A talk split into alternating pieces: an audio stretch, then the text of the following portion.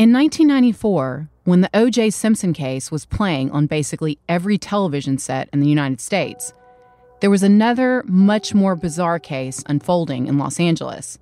One that I can't remember ever discussing, yet it's one of the most bizarre murder and fraud cases I've ever heard of.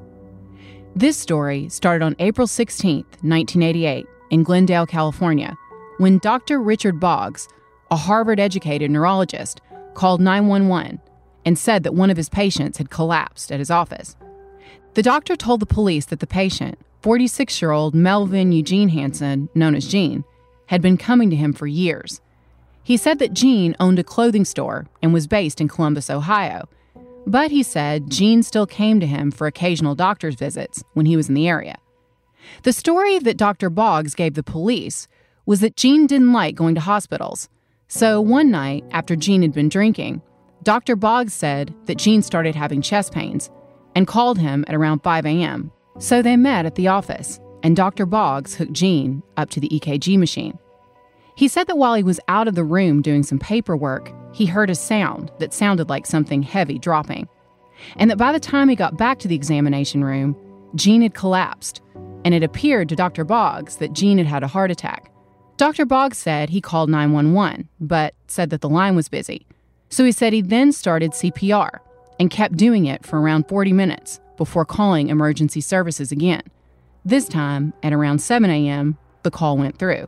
Detectives were suspicious of Dr. Boggs' story for several reasons. They checked the EKG tape. The last reading on that machine had been at around midnight, and yet the doctor was saying that he hadn't called 911 until around 6 a.m. So they asked, what was going on in that office during those six hours? They had no way of knowing that what appeared to be a man who died of natural causes would suck them into a world involving a multi million dollar fraud, a con man known as the Playboy Fugitive, and a wild international manhunt, plus a plot that involved fake death, sex, drugs, and stolen money. I'm Katherine Townsend. This is Red Collar.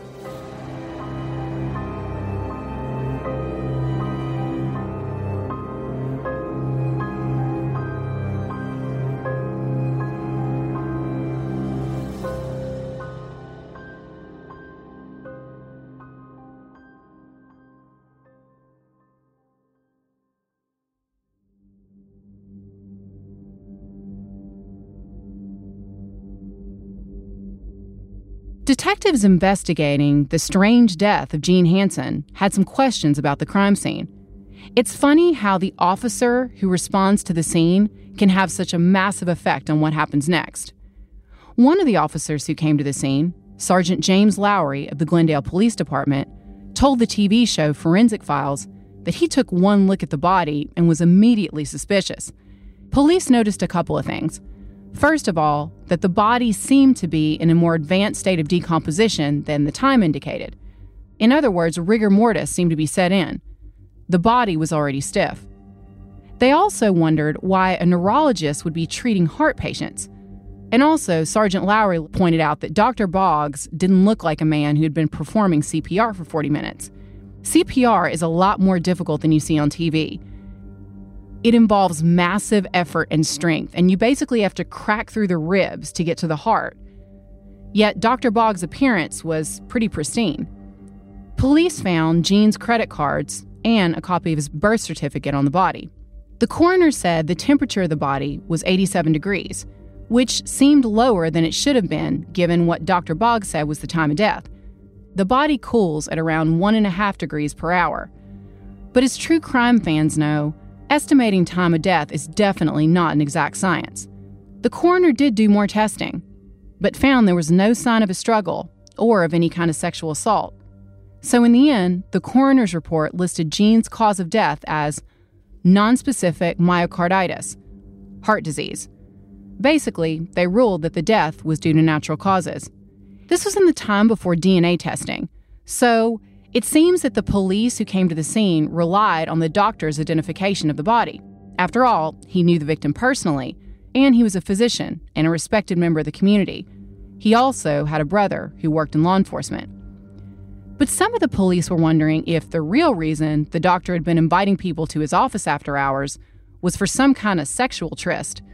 They would later find sex toys and other unusual things in his exam drawers. But at the time, there was just nothing concrete to base their feelings on. And Gene did seem to have heart disease. The next day, a 26 year old handsome young man named John Hawkins showed up. He introduced himself as the executor of the will and Gene's next of kin. He had a copy of the will with him, and everything seemed to be in order. John Hawkins had the body cremated very quickly, like within 24 hours. And Farmers Insurance paid out the claim $1 million to John Hawkins. John Hawkins was a mysterious character, to say the least. Actually, in this case, every single person could be their own podcast episode, or some of them could be entire podcast series. The first thing that everyone, men and women, noticed about John Hawkins was that he was drop dead gorgeous and that he had this way of seducing people. John Hawkins was born and raised in Las Vegas, Nevada. He was super close to his mom, Jackie, who was a dealer in Vegas. After graduating from high school in 1980, John headed to California. He bounced around and did some welding work. But this wasn't really glamorous enough for him. He seemed to have big dreams of becoming a star. A friend told Vanity Fair that they believed John was inspired by Richard Gere's character in the movie American Gigolo. John had the gorgeous looks and the charm. He got a big break when he met Steve Rubell, the infamous club owner who ran Studio 54 in New York City. He relocated to New York and Steve gave him a job. Officially, John was a bartender, but he got assigned to the back room, VIP section. And under the table, he sold pills to the rich and famous. That was around the time that he met a guy who would change his entire life Dr. Richard Boggs. Now, at the time when their lives intersected, Dr. Boggs was going through his own personal issues, which we'll get to in a minute. But Dr. Boggs had gone from being a respected member of the community and Seventh day Adventist church member to getting a reputation for partying with young guys and being fast and loose with his prescriptions, according to Los Angeles Times. People in the doctor's office complex could smell chemicals through the walls. He kept weird hours, and rumors spread that the doctor was making meth. Anna Bardach wrote in Vanity Fair about a guy who described himself as a hustler and said that he had dealings with Dr. Boggs. She wrote that he, quote, told investigators that Boggs initially paid him $100 a trick and that later Boggs would trade drugs, syringes, and prescriptions for sex. He claims that Boggs enjoyed inflicting pain during rough sex, end quote. Meanwhile, John Hawkins was living a double life too. He seemed to be a successful businessman, but his real source of income was always being a high priced escort, mainly to wealthy men. At the same time, he was also a total womanizer, according to his friends, even though for a while he had a longtime girlfriend, an actress who was on the soap opera Another World. Her name was Alana Missy Hughes. John always kept his life compartmentalized, so his gay friends thought it was insane that anyone could believe he was straight. After all, he was a known hustler. But his straight friends were shocked that he would have had sex with men, since he seemed to be such a womanizer. He seduced men and women, and in 1982, he was flown to London by a member of the Saudi royal family to party with him. John met Gene Hansen in 1981, and as he did with so many people, it seemed that John changed Gene's life immediately. Gene pretty much seemed to fall madly in love with John and want to do anything for him. Now, Gene was from Florida, the part of North Florida, actually where my family lives. It feels like South Georgia. It's still very much part of the Deep South. Gene's family mainly lived in Jacksonville. He went to FSU, and his mom told Vanity Fair reporter Anna Bardach that Gene had a fairly normal life. He spent some time in the Army, but ultimately ended up as a shoe buyer in Atlanta. His colleagues say that he had great work ethic and was really good at his job. But all that time, he was hiding a secret. He was gay and apparently very conflicted about when and how he should come out. But after he met John Hawkins in 1981, like almost everyone else, he was totally blown away by this handsome young man. John had this charisma and this magnetism everyone talks about, this ability to be able to get people to go with whatever he wanted. But after doing a deep dive into John Hawkins and reading a lot about him, it seemed like even more than that. It seemed like he was really able to tap into whatever people wanted, figure out their secret desires, and then kind of show them how to manifest them. They were introduced by a mutual friend, Cecil Tanner. And Gene always protected John. He always referred to him as this incredible person and his friend. Even though the two men moved in together and were in a relationship, he never really talked about him as his life partner or lover when he talked to reporters. Friends said that even though Gene knew about all the men that John hooked up with for money and all the women he dated, he was totally devoted. They were an odd couple. John was this fast talking, super hot, buff gym guy, and Gene was this middle of the road, middle aged retail shoe salesman. But by 1984, disco was dead, and John was moving on from Studio 54. So it was around this time that he talked Gene into going into business with him. They started a company, and John needed seed money. So, according to media reports, once again, he took money for sex. The reporter, Anna Louise Bardach, did a massive investigation. She wrote two articles in Vanity Fair called The Murder Hustle and The Murder Hustle Part 2. She wrote that John also pulled other scams like hiring movers. Then he would arrange to take them to lunch while the trucks had stuff on them, and then have someone else steal that stuff. Then the moving company paid him just over a 100 grand. After a few scams, John and Gene had their seed money. John had this idea for a line of athleisure wear. Actually, it was a really good idea, and he was very ahead of his time. The company was called Just Sweats. Once he and Gene had their funding, they opened the store in 1985.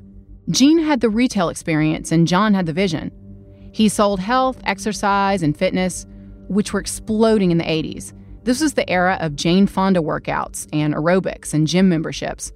This was when going to the gym became sexy. And the business started booming. They got some legitimate funding through a national shoe company. By 1988, they had stores all over the country and $8.5 million in sales. John, with his drop dead gorgeous looks, was the face of the brand. He was the Just Sweats guy, and he starred in a lot of their TV ads. Gene had the actual experience. Things looked great on the surface, but like with a lot of red collar cases, things behind the scenes were in turmoil. The company was expanding fast. By 1987, John and Gene were running a successful company. They had 22 stores around the country. And it seems that at this point, John absolutely could have gone legit. But they overspent.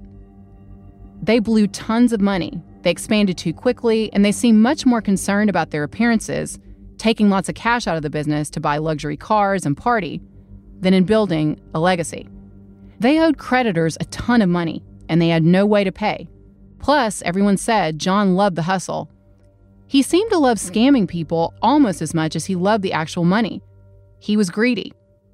And he wanted to find something that would set him up for life. So they came up with a plan. Gene would fake his own death.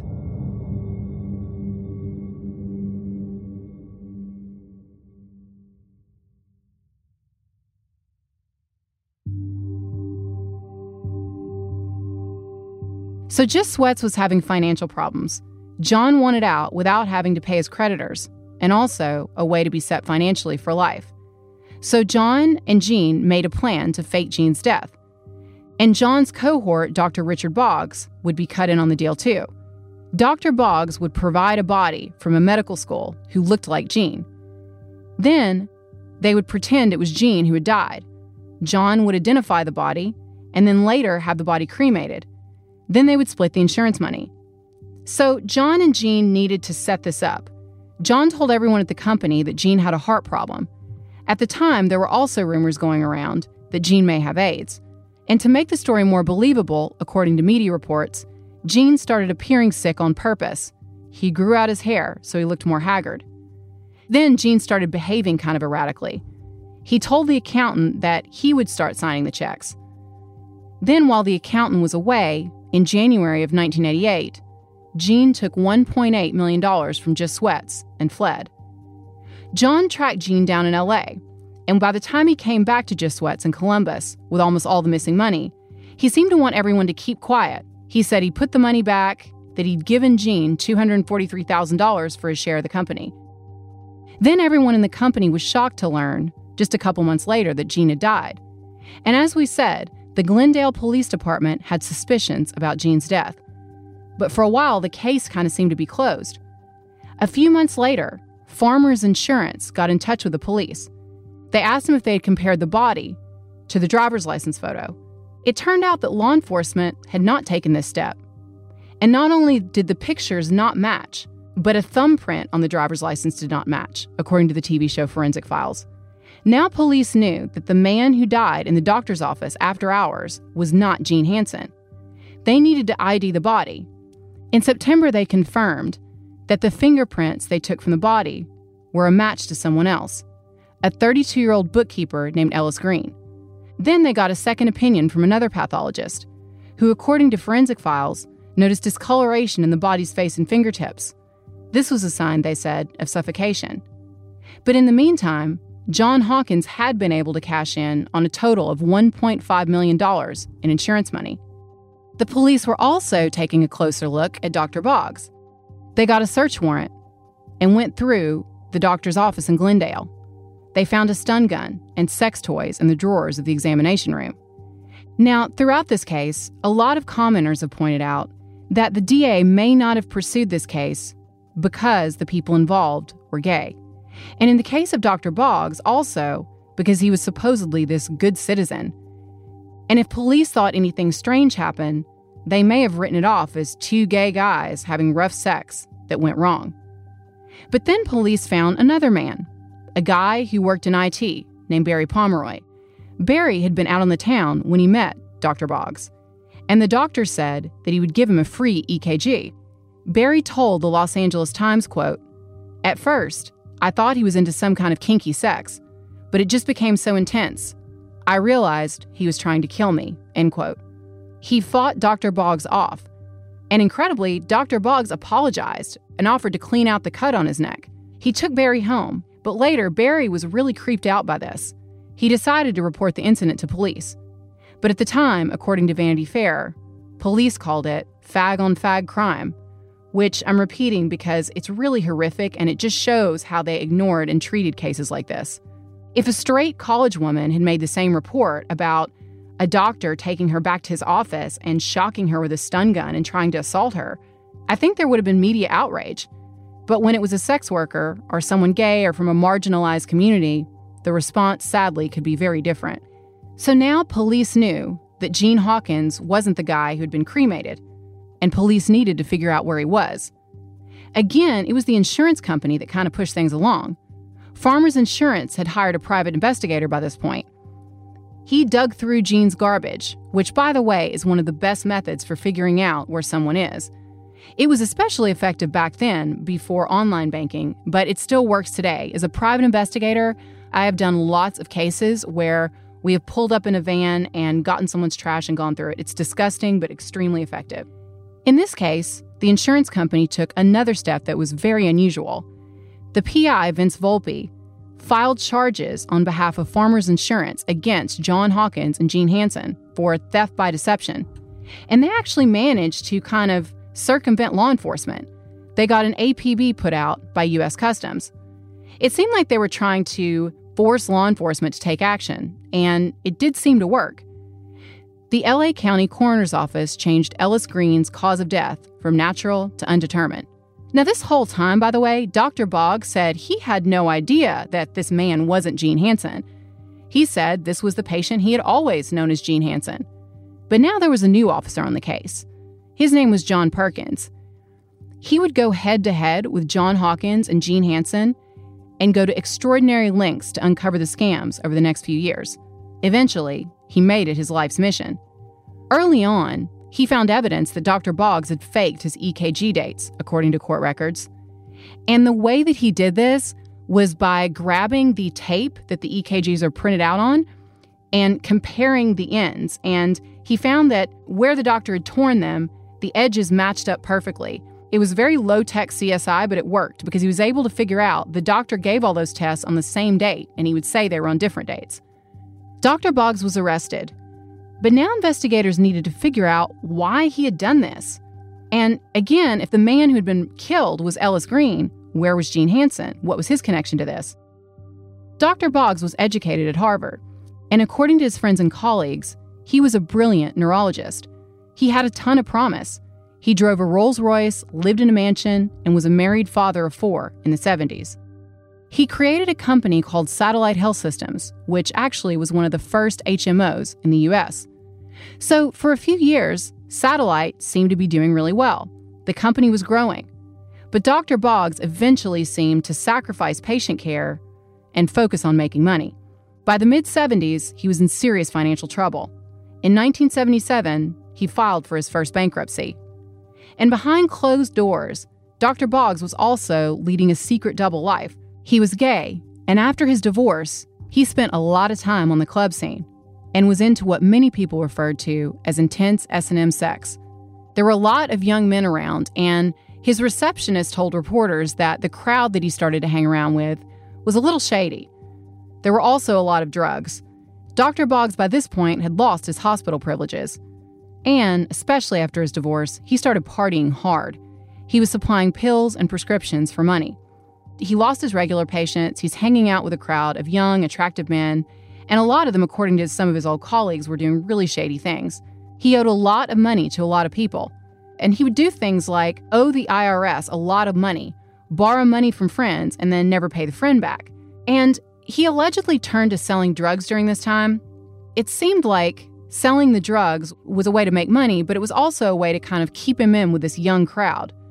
He was also doing things like running a sleep clinic, which again is bizarre for a neurologist, but sources told the media that this was really just a way for him to prescribe more tranquilizers. The Los Angeles Times did a very thorough investigation into Dr. Richard Boggs.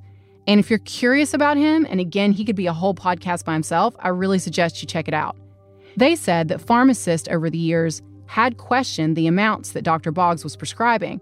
He had several complaints against him, but those complaints kind of went away because unless there was legal action, they were expunged from the records after three years. So the LA Times reporter couldn't find them. Like with so many things in medicine, when doctors misbehave, a lot of it seems to be done in secret. When police searched Dr. Boggs' home, they found a bathtub full of past due bills. But after Ellis Green's death, Dr. Boggs, Gene, and John split the insurance money as they planned. Dr. Boggs went back to his practice. Gene took his share of the money went into hiding in Mexico and started using the name Wolfgang von Snowden. John also took his share and ran. When John left town, he just took his share of the money, threw it in a suitcase, drove his Mercedes convertible to the airport, and then disappeared. John started using the name Bradley Bryan and some other aliases. And soon, he seemed to go back to his old scams.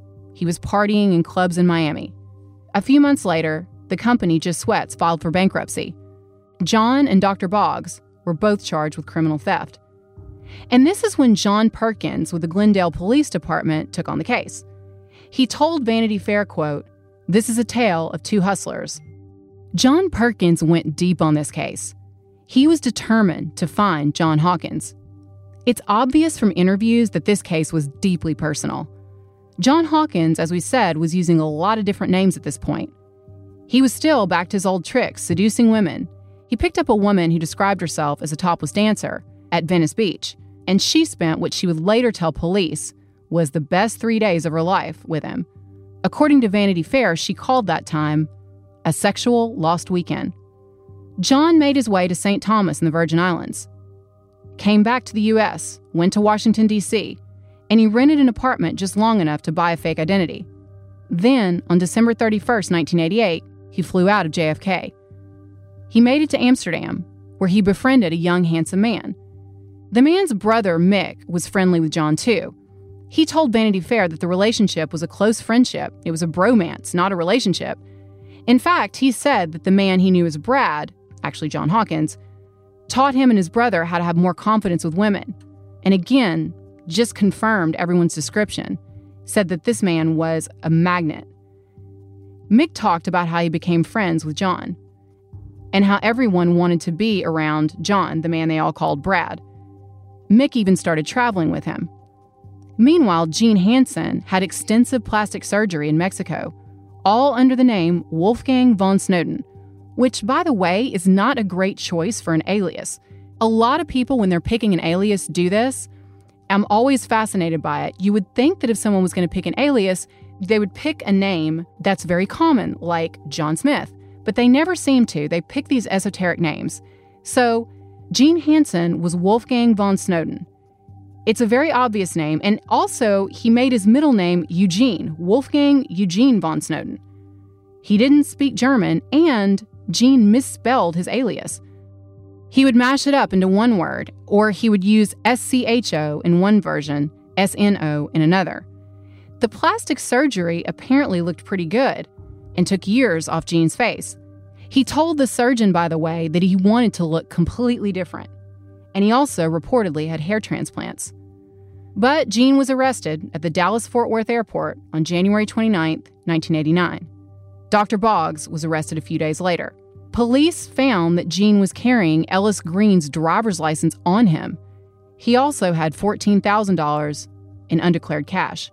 Now, he later told reporters that he was kind of relieved to have gotten caught.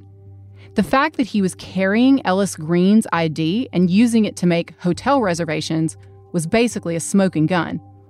Interestingly, John Hawkins was also supposed to get plastic surgery to alter his face, but he was apparently so vain and narcissistic and so in love with the way that he looked that he couldn't bring himself to do that. So, in the end, the looks that had allowed him to get away with so much throughout his whole life were about to be his downfall.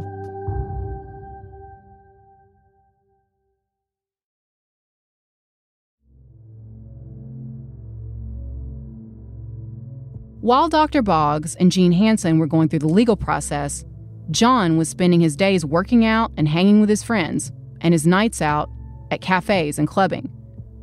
He told his friends that his father was in the mafia and that he was afraid to testify against the mob bosses, so he needed to get a new identity and disappear from all databases forever.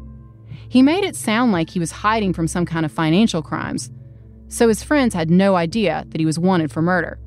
Mike, the guy who John met in Amsterdam and who was traveling with him, talked to the Vanity Fair reporter. He said that one night after they watched the movie Dead Poet Society, John renamed his boat the Carpe Diem. So now the case that everyone had kind of ignored, the case that had been under the radar, became this massive media story. It was featured on true crime shows, including Unsolved Mysteries and The Oprah Winfrey Show, and later on the Forensic Files episode Mistaken for Dead. But the big break in the case was when America's Most Wanted did the story in 1990. John Perkins cooperated with John Walsh on the show, and they both made it their mission to track John Hawkins down. But it was Detective Perkins who really thought outside the box on this case. Some police officers shy away from media exposure, but in this case, we can really see that when cooperation between police and the press is done in a smart way, the results can be extraordinary. And again, with America's Most Wanted, sometimes these shows can be a double edged sword. Police love them and hate them because they can bring in a lot of good tips, but they can also bring in a lot of bogus information. And they can lead police on these wild goose chases because of these false sightings.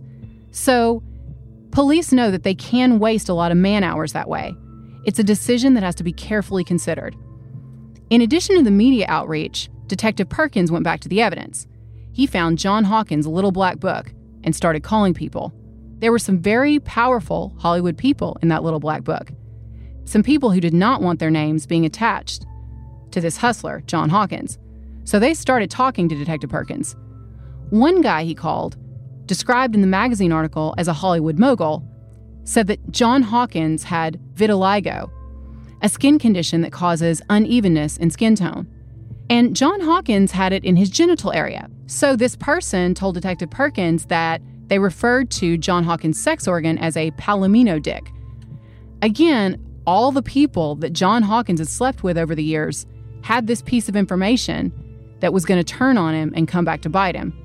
So from that point on, according to Vanity Fair, Detective Perkins, when he would get a caller, would say, Would you please describe his penis for me? talking about John Hawkins. This way, if he was talking to people who claimed they had hooked up with John, he could weed out the time wasters from the genuine tips. And doing it through penis identification has to be one of the most bizarre things I've ever heard about in any investigation. But then the story has another strange twist. John's boat was broken down on a small island off the coast of Italy when he saw a woman who some of his friends described as more plain looking than his usual tall, blonde, stacked, movie star looking type. According to his friends, though, he genuinely seemed to fall in love with this woman. He decided to stay for a while. And there were a couple of times over his years on the run where he almost got caught. Once on New Year's Eve, a Just Sweats employee recognized him. He tried to say, You've got the wrong guy, I'm not John Hawkins, but the employee clearly wasn't buying it and knew who he was. But he managed to slip away. Meanwhile, Dr. Richard Boggs' trial had begun back in California. In 1990, he was found guilty of first degree murder and sentenced to life in prison without the possibility of parole. In another dramatic twist, Dr. Boggs told the jury at sentencing that he was gay. He came out right there in court. He said Gene had blackmailed him, basically, that Gene had killed Ellis Green in his office. Of course, he said that was while he was out of the room for a minute. And this actually seemed to get some sympathy for the jury. They didn't give him the death sentence. In the recreations of this story, by the way, we always see the detectives in a sweaty office with their sleeves rolled up, and then you see that juxtaposed with shots of John Hawkins sailing around the world and picking up beautiful women. In addition to the forensic files and Oprah and America's Most Wanted, the case was made into a TV movie called If Looks Could Kill back in the 90s, starring Antonio Sabato Jr. in the title role as John Hawkins. It was a pretty cheesy movie, and I thought when I was watching it, it was pretty cheesy and it showed John Hawkins as a womanizer. I saw the movie before I read about John Hawkins, and I thought it seemed kind of over the top. But honestly, after reading John's friends' descriptions of him and how he was with women, I think it was pretty spot on. Also, on America's Most Wanted, Detective Perkins and John Walsh apparently made the decision to put all of John Hawkins' secrets out there. So, all the women he dated over the years found out that he was bisexual. And when they called in tips, some of them were just as pissed off about the fact that he cheated on them with men as they were about the murder. More and more, the life that John had so carefully compartmentalized was beginning to fall apart. After an international manhunt that lasted three years, John Hawkins was finally arrested on the northern coast of Sardinia. He was on a 50 foot luxury catamaran with a date. But incredibly, even after he was in police custody, he almost talked his way out of it again. Detectives thought he was still using the name Bradley Bryan, but police found he was carrying an Irish passport in the name of Glenn Donald Hewson. He insisted to police that this was just mistaken identity. They had the wrong guy.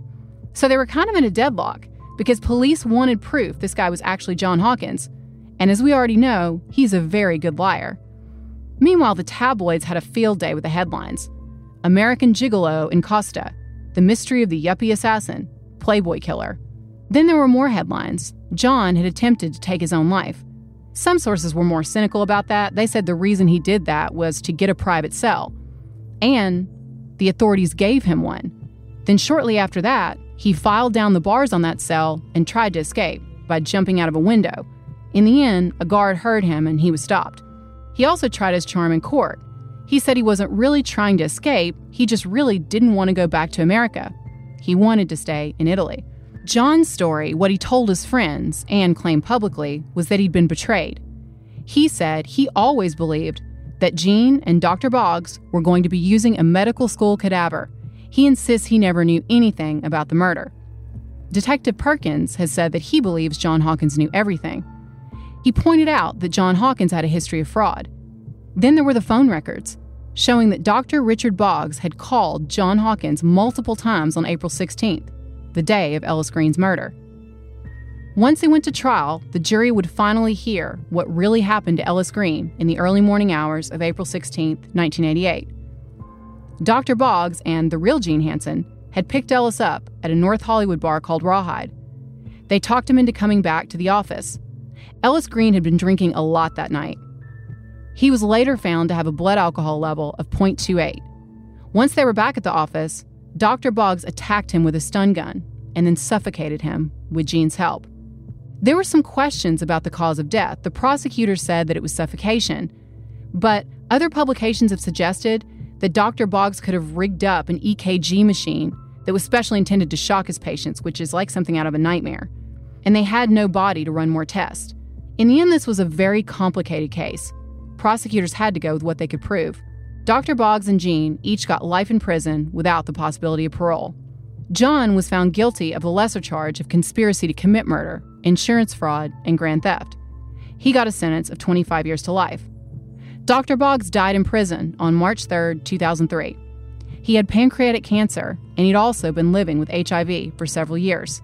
He was 63. After serving 20 years of his sentence, John Hawkins was released in 2014. He told the news channel KCAL 9 after his release, quote, I thought I was on top of the world, but I was a guy with a lot of character flaws, end quote. John later told the news channel that Gene had been ready to sell his shares for $2 million. John said he didn't have the money to buy him out. The end of the fiscal year was coming, and they were getting desperate. He did an interview with a local news station, 10 TV, who reported that after John's release, he was living with his mother at a trailer park in San Diego. He said, quote, This wasn't the first go round on insurance fraud for either of us. This was a pattern in my life that started when I was a kid to take shortcuts to get the things I wanted, end quote. But he continues to insist that he had no idea that anyone would be murdered. He said he was in on the insurance scam, but again, he thought the body would be already dead. He said that he's now found purpose working with troubled teens while he was behind bars. Now he says he just wants to make amends for what he's done. In 2012, he wrote a book, The Dirty Nasty Truth 18 True Crime Stories to Stop Juvenile Delinquency. While he was incarcerated at Donovan State Prison, John participated in a program called Convicts Reaching Out to People. And as a part of that, he spoke to teens. The idea behind the program is that by telling teens the truth about what happens to you if you pursue a life of crime, it could help deter them. But this is a guy who's also described himself on multiple occasions as a narcissist. So I'm wondering is this a genuine desire to lend a helping hand to the community? Or could this all been part of a cynical ploy for early release by targeting vulnerable teens and their parents?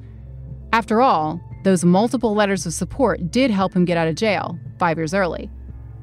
I actually read John Hawkins' book, and I have to say, I'm not convinced that he's completely on the straight and narrow because he could have come clean about the hustling he did, the temptation of wanting this extreme wealth, and being so close to it that he was willing to do anything to get it.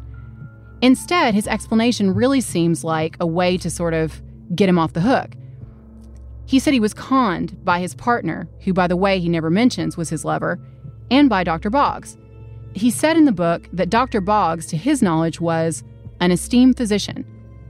And he makes it sound like there was no way he could have known there was anything shady about this man. He doesn't mention the fact that for years Dr. Boggs had been providing him with quaaludes and other drugs to sell. He said the only reason why he ran was because of his horror over the murder and the fact that he was afraid of being arrested for insurance fraud. He did talk about his feelings about the victim, Ellis Green, who he called Eddie White, after learning that he died of suffocation. He wrote, quote, I recall the time as a kid when I had been trapped underwater and thought about the terror and pain associated with not being able to breathe. Suffocation is a horrific way to die. I was responsible for Eddie's agony and suffering. End quote. Some people don't buy that story, and Detective Perkins is one of them. He told Vanity Fair that he thinks that John was the mastermind, and that actually he believes there would have been more victims. He pointed out that Gene had another guy around the same age as John and with a very similar look, hanging out with him in Miami Beach before they got busted. He thinks that Gene and John planned to kill this guy and make it look like John had died so they could collect even more money. He pointed out that John had also taken out a million dollar insurance policy with Gene as the beneficiary. So, if John died and Gene was dead already, Detective Perkins believes that their friend, Cecil Tanner, would get the insurance payout. Detective Perkins is still around. He retired from law enforcement and is now a private investigator based in Glendale.